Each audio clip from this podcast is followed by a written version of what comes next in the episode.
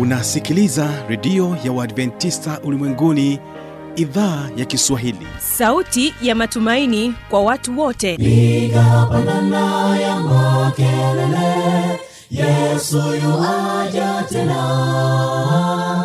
Ipaza sauti imba sana yesu yuaja tena. Anakuja anakuja yesu yuaja tena. Hii ni sauti ya matumaini kwa watu wote. Inayokujia kupitia redio ya uadventista ulimwenguni awr toka kila kona ya dunia tunasikia vita njaa maafa. Hivyo washiria marejeo ya mwokozi. Piga panda ewe mlinzi yesu yuwaja tena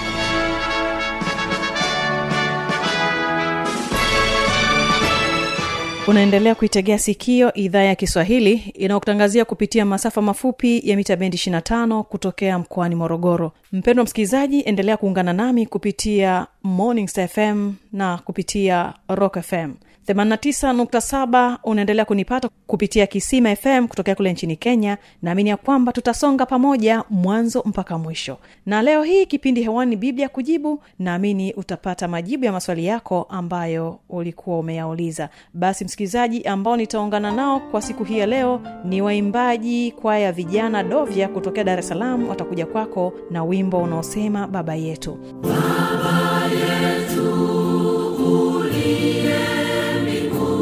na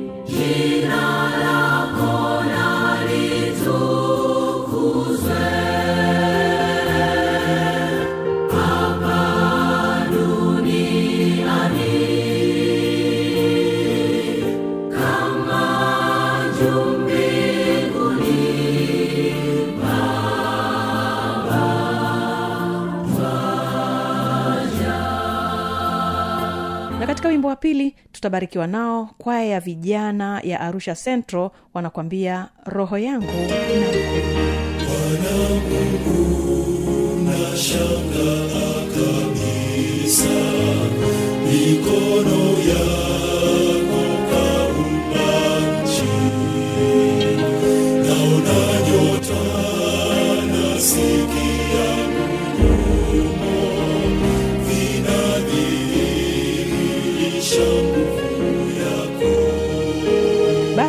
kabla sijaanza kipindi hiki cha biblia kujibu kukupatia nafasi ya kutegea sikio waimbaji wa dovya kwaya ya vijana wanakwambia baba yetu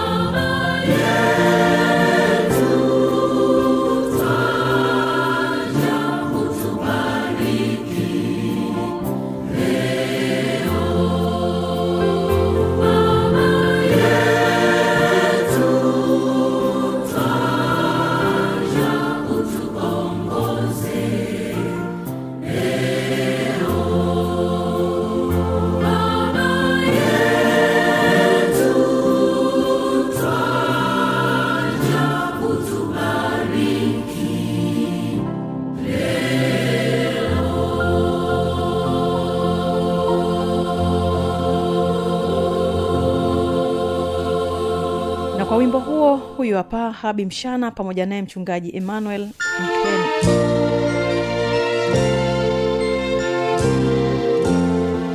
Na sasa basi kuna swali lingine kutoka kwake este kanyondwi. Yeye anatokea kule mkoani tabora. Anauliza hivi amri za mungu zipo kumi au mbili? Anataka kufahamu.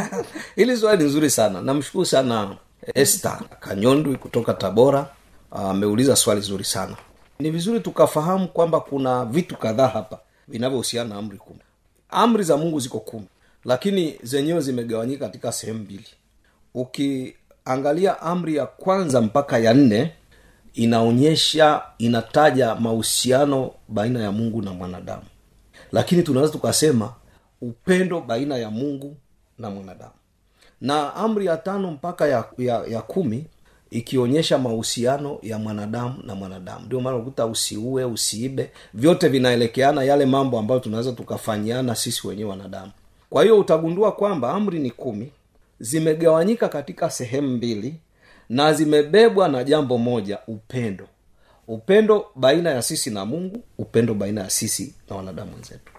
Asante mchungaji. Swali hilo kuhusiana na amri ziko kumi au ni mbili zimejibiwa swali hilo limejibiwa.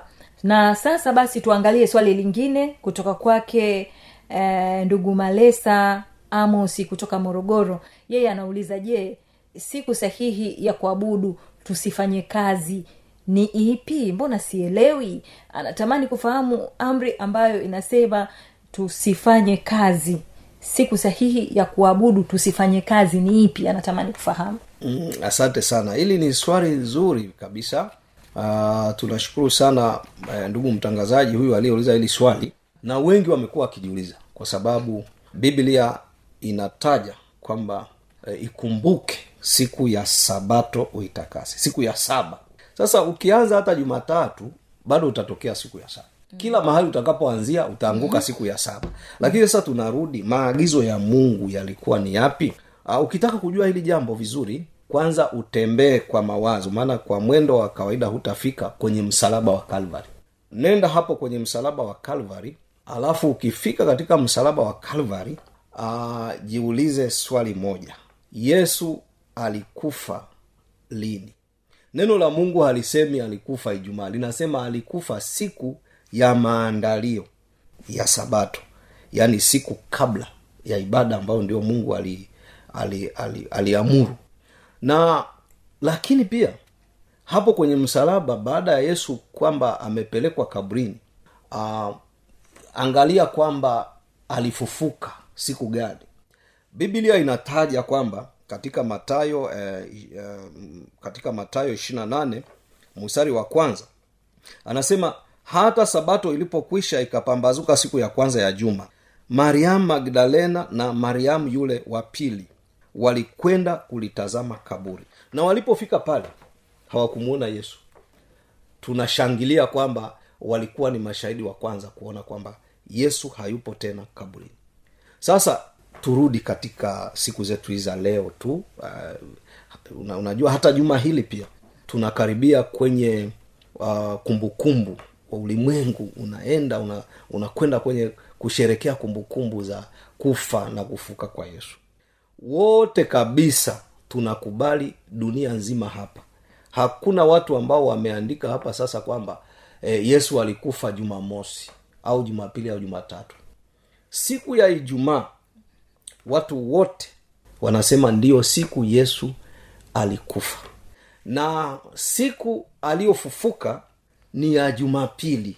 Na ndiyo bibilia inaitaja katika matayo ishirini na nane mstari wa kwanza kwamba ni siku ya kwanza ya juma kwa hiyo hapa ni kufanya hesabu rahisi.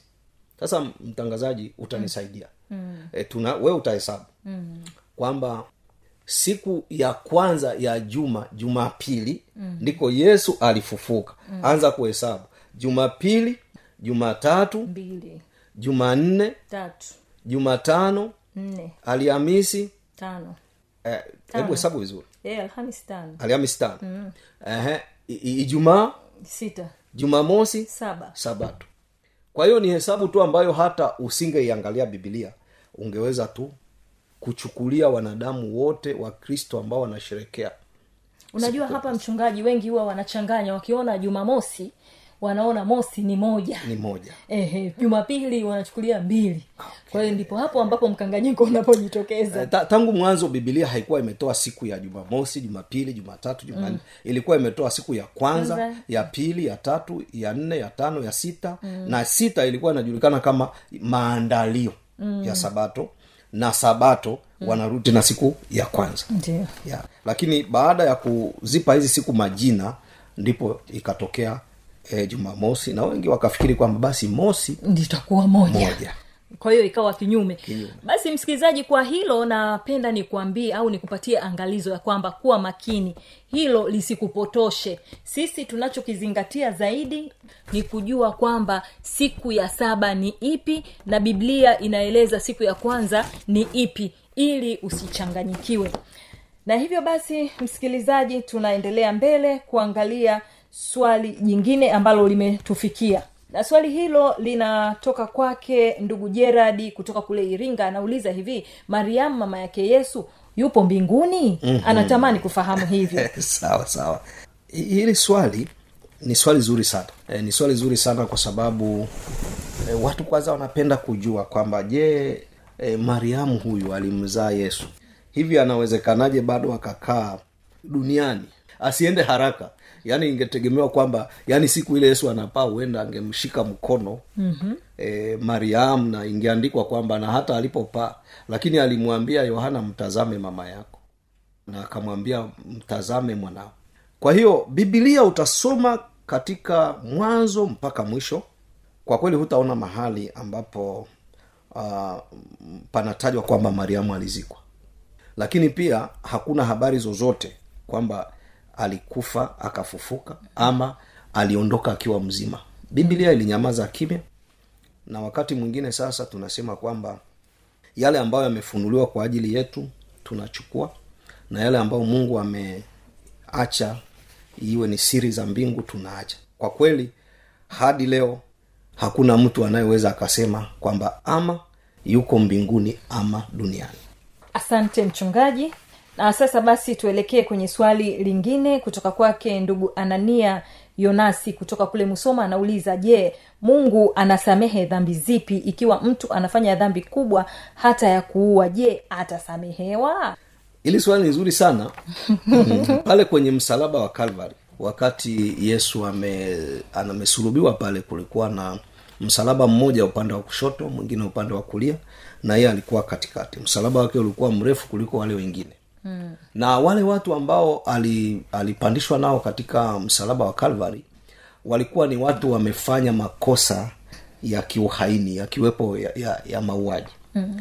na kulitokea ubishani kwanza baina ya hawa wevi wawili majambazi wawili mmoja akidhihaki akisema wewe kama una nguvu kweli ni mwana wa mungu e, kwa nini usijiokoe ukatuokoa na sisi lakini yule mwingine akasema bwana unajua sisi hapa tuko hapa kwa sababu e, tu, tu, tu, Ni haki tu, ni yetu. haki yetu. Ila huyu kwa kweli wamemwonea tu. Kwenye chama chetu cha majambazi hatujai kumwona huyu. Tulimsikia tu habari zake za kutenda mema. Yeye akasema tu e, bwana unikumbuke. Hakusema maneno mengi hakushuka hata kwenda kuomba msamaha wa wale watu walioua ndugu zao aliowaibia mali zao alisema tu bwana unikumbuke na na yesu tangu saa ile akamwambia wewe kuanzia leo hii nakuambia ya kwamba e, nakuambia leo hivi kwamba utakuwa nami peponi yaani alimpa ahadi ya uzima wa milele yeah. na hii inatupa kwamba kama kuna mtu huko anatusikiliza hapa mm. la, na alifanya tukio lolote likiwa la mauaji mm. anachotakiwa tu ni kupiga magoti na kupiga simu kwa mungu na kumwambia niliua nimegundua nikosa mm. nisamehe. Ndio. Ni rahisi kiasi Ni rahisi kiasi ila kunyenyekea ni jambo gumu ni jambo gumu sana. Lakini siri ya mafanikio ni kunyenyekea. Kunyenyekea na kusema nimekosa mm. nisamehe. Sawa mchungaji. Na ndugu simoni kutoka arusha yeye anauliza je dhambi ya sodoma na gomora ilikuwa ni ipi? Je bado dhambi hiyo ipo naona kulikuwa na dhambi ya sodoma na gomora kulikuwa na dhambi ya sodoma na gomora watu wamejaribu kufikiria kwamba Eh. uh, dhambi ya sodoma na gomora ilikuwa moja eh, ilikuwa moja yaani Eh, eh. kwa, kwa kadi watu wanaofikiria Yeah. lakini kulikuwa na dhambi nyingi nyingi kabisa isipokuwa kuna jambo moja alitokea usiku ule wa ambapo wale malaika walienda mm. pale kwa, kwa mzee lutu mm. uh, baada ya wale malaika walikuwa wamevalia mavazi ama walimwonekano wao ulikuwa ni wa, wanaume sasa walipokuja hapo na kwa kweli eh, lutu mzee lutu alikuwa anajua hali halisi sasa mm. ya pale sodoma pamefikia viwango gani mm. akawakaribisha wale majirani wakiona kabisa kwamba walioingia pale mm. wana sura na mwonekano mm. wa kiume lakini walipogonga wanasema kuna bwana wamefika hapa. Tunahitaji tuwajue kwa lugha ya bibilia lakini kimsingi ni kama vile tunahitaji yani kufanya uzinzi nao mm. kumbuka walioko nje ni wanaume. Mm. walioingia ndani ni wanaume. Na sasa lutu akafikiri labda wamekosea maana huenda naye alikuwa hajajua kama wamefikia viwango hivyo mm. akasema jamani sina mabinti hapa au ndio mliokuwa mnawaita sema "Ah, sio hao tunataka hawa waliovaa suruale hawa kanzu hawa wanaume na ndevu zao ndio tunataka sasa kwa sababu hiyo watu wengi hudhani kwamba labda dhambi ya uzinzi peke yake mm. ndio iliyokuwa kule mm. sodoma na gomora. Mm. lakini kulikuwa na dhambi zingine za mauaji za- wizi eh, za za husuda. Zote zilikuwepo. walipataje ujasiri wa kuwahitaji wanaume wenzao wawaingie wakati uh, kama walikuwa hawana hizo tabia? Ina maana haka dhambi walikuwa nako. Walikuwa nako kwa muda mrefu. Ehe. sasa kalikuwa tu kamekomaa. Ni kalikuwa ni sehemu e, ilikuwa ni sehemu ya zingine nyingi. Ndiyo. ila hiyo hapo hiyo ilifikia katika kiwango ambacho hadi mungu akasema tushuke tuone kwamba hicho kilio tunachopandishiwa huku kweli ndivyo kilivyo. Mm. wakawatuma malaika kwa ushahidi. Unajua siku ya, ya mwisho eh, yani kumbukumbu zote zinapoandikwa panahitajika ushahidi Mm. sio kwamba mungu hawezi kushu, ku, kuona huku duniani mm. ila ni lazima kuwe na ushahidi um, tumeshirikishwa katika mm. historia ya kumkomboa mwanadamu mm. na hata adhabu inapotolewa wasimame watu waseme jamani tulienda pale sisi sodoma na gomora kwa kweli walichotaka kutufanya ni hicho kwa hiyo inaonekana kwamba dhambi ambayo ilileta ukomo wa mm, ama wa kilele uvumili. ama ilijaza kikombe mm. mungu akashindwa kuvumilia mm. ni pale ambapo mungu aliumba mm.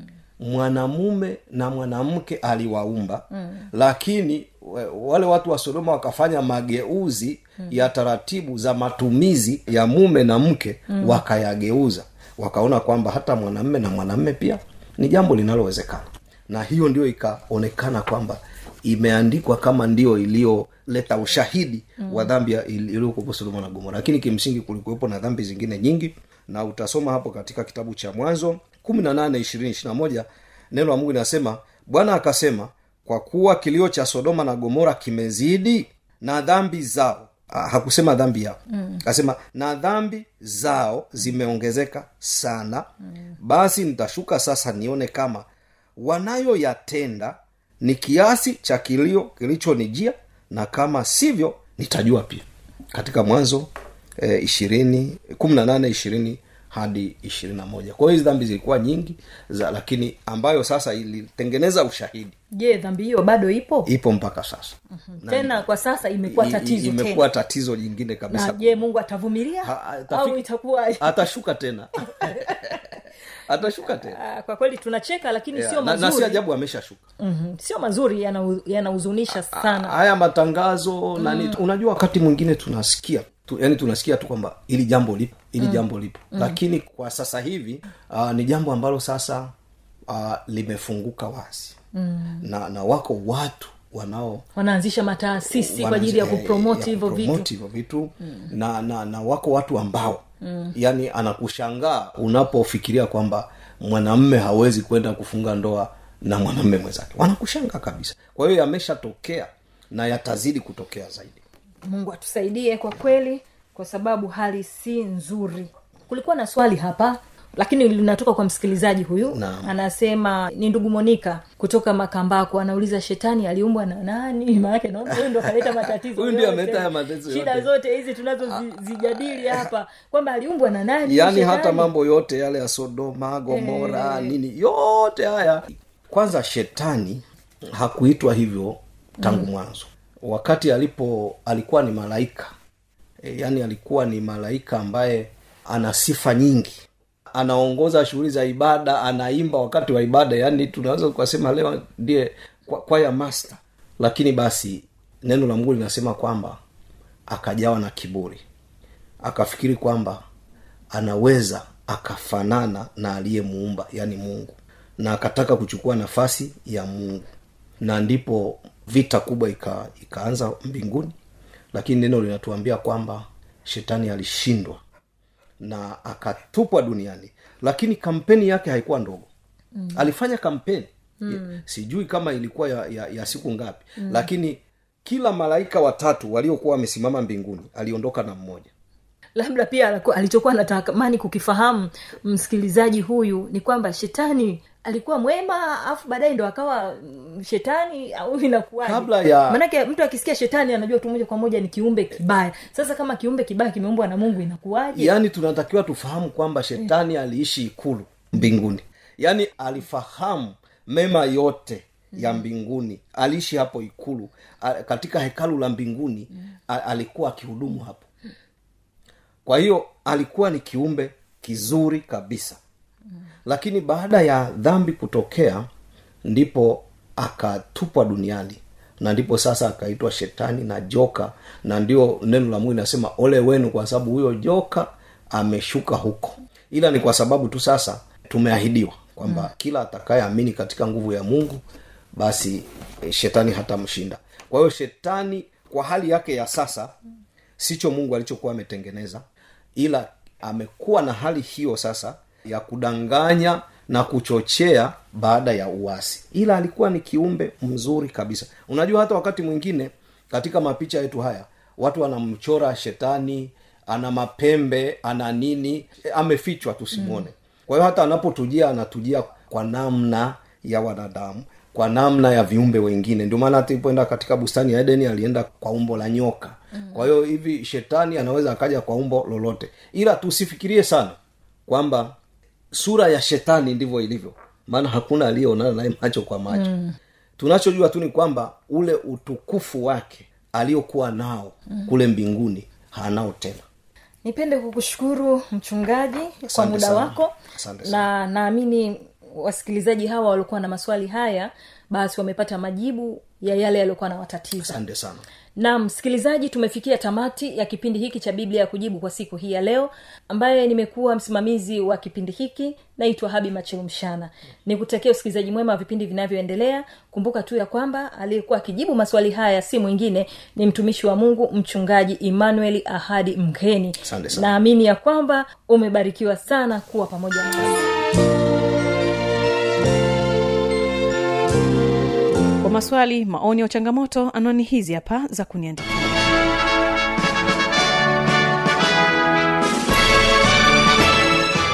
Redio ya uadventista ulimwenguni awr sanduku la posta 172 morogoro tanzania. Anwani ya barua pepe ni kiswahili at awrrg namba ya mawasiliano simu ya kiganjadi 745 4882 ukiwa nje ya tanzania kumbuka kuanza na namba kiunganishi alama ya kujumlisha 255 unaweza kutoa maoni yako kwa njia ya facebook kwa jina la awr tanzania.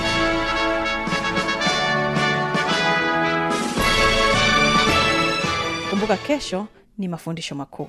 Ulikuwa nami kibaga mwaipaja na kwa muda wote huo ulikuwa ukitegea sikio idhaa ya kiswahili ya redio adventista ulimwenguni awr hawapa arusha central kwaya vijana wanakwambia roho yangu na ikuimbie. Nyota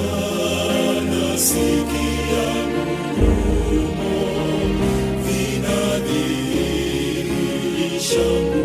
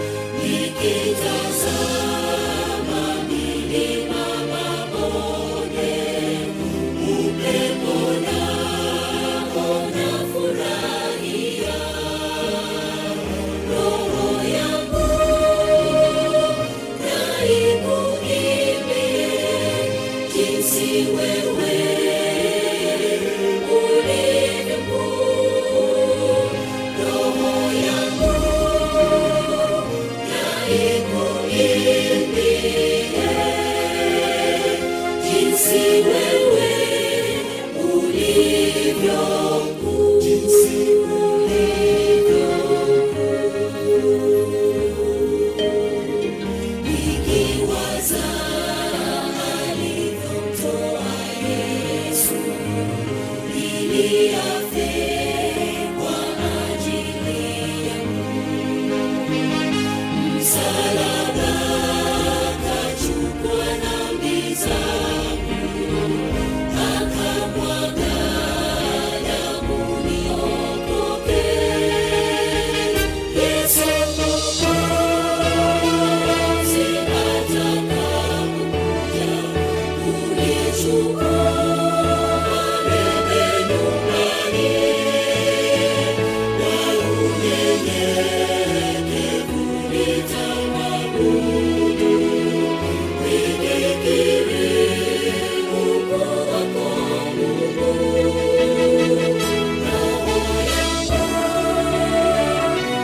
Amen.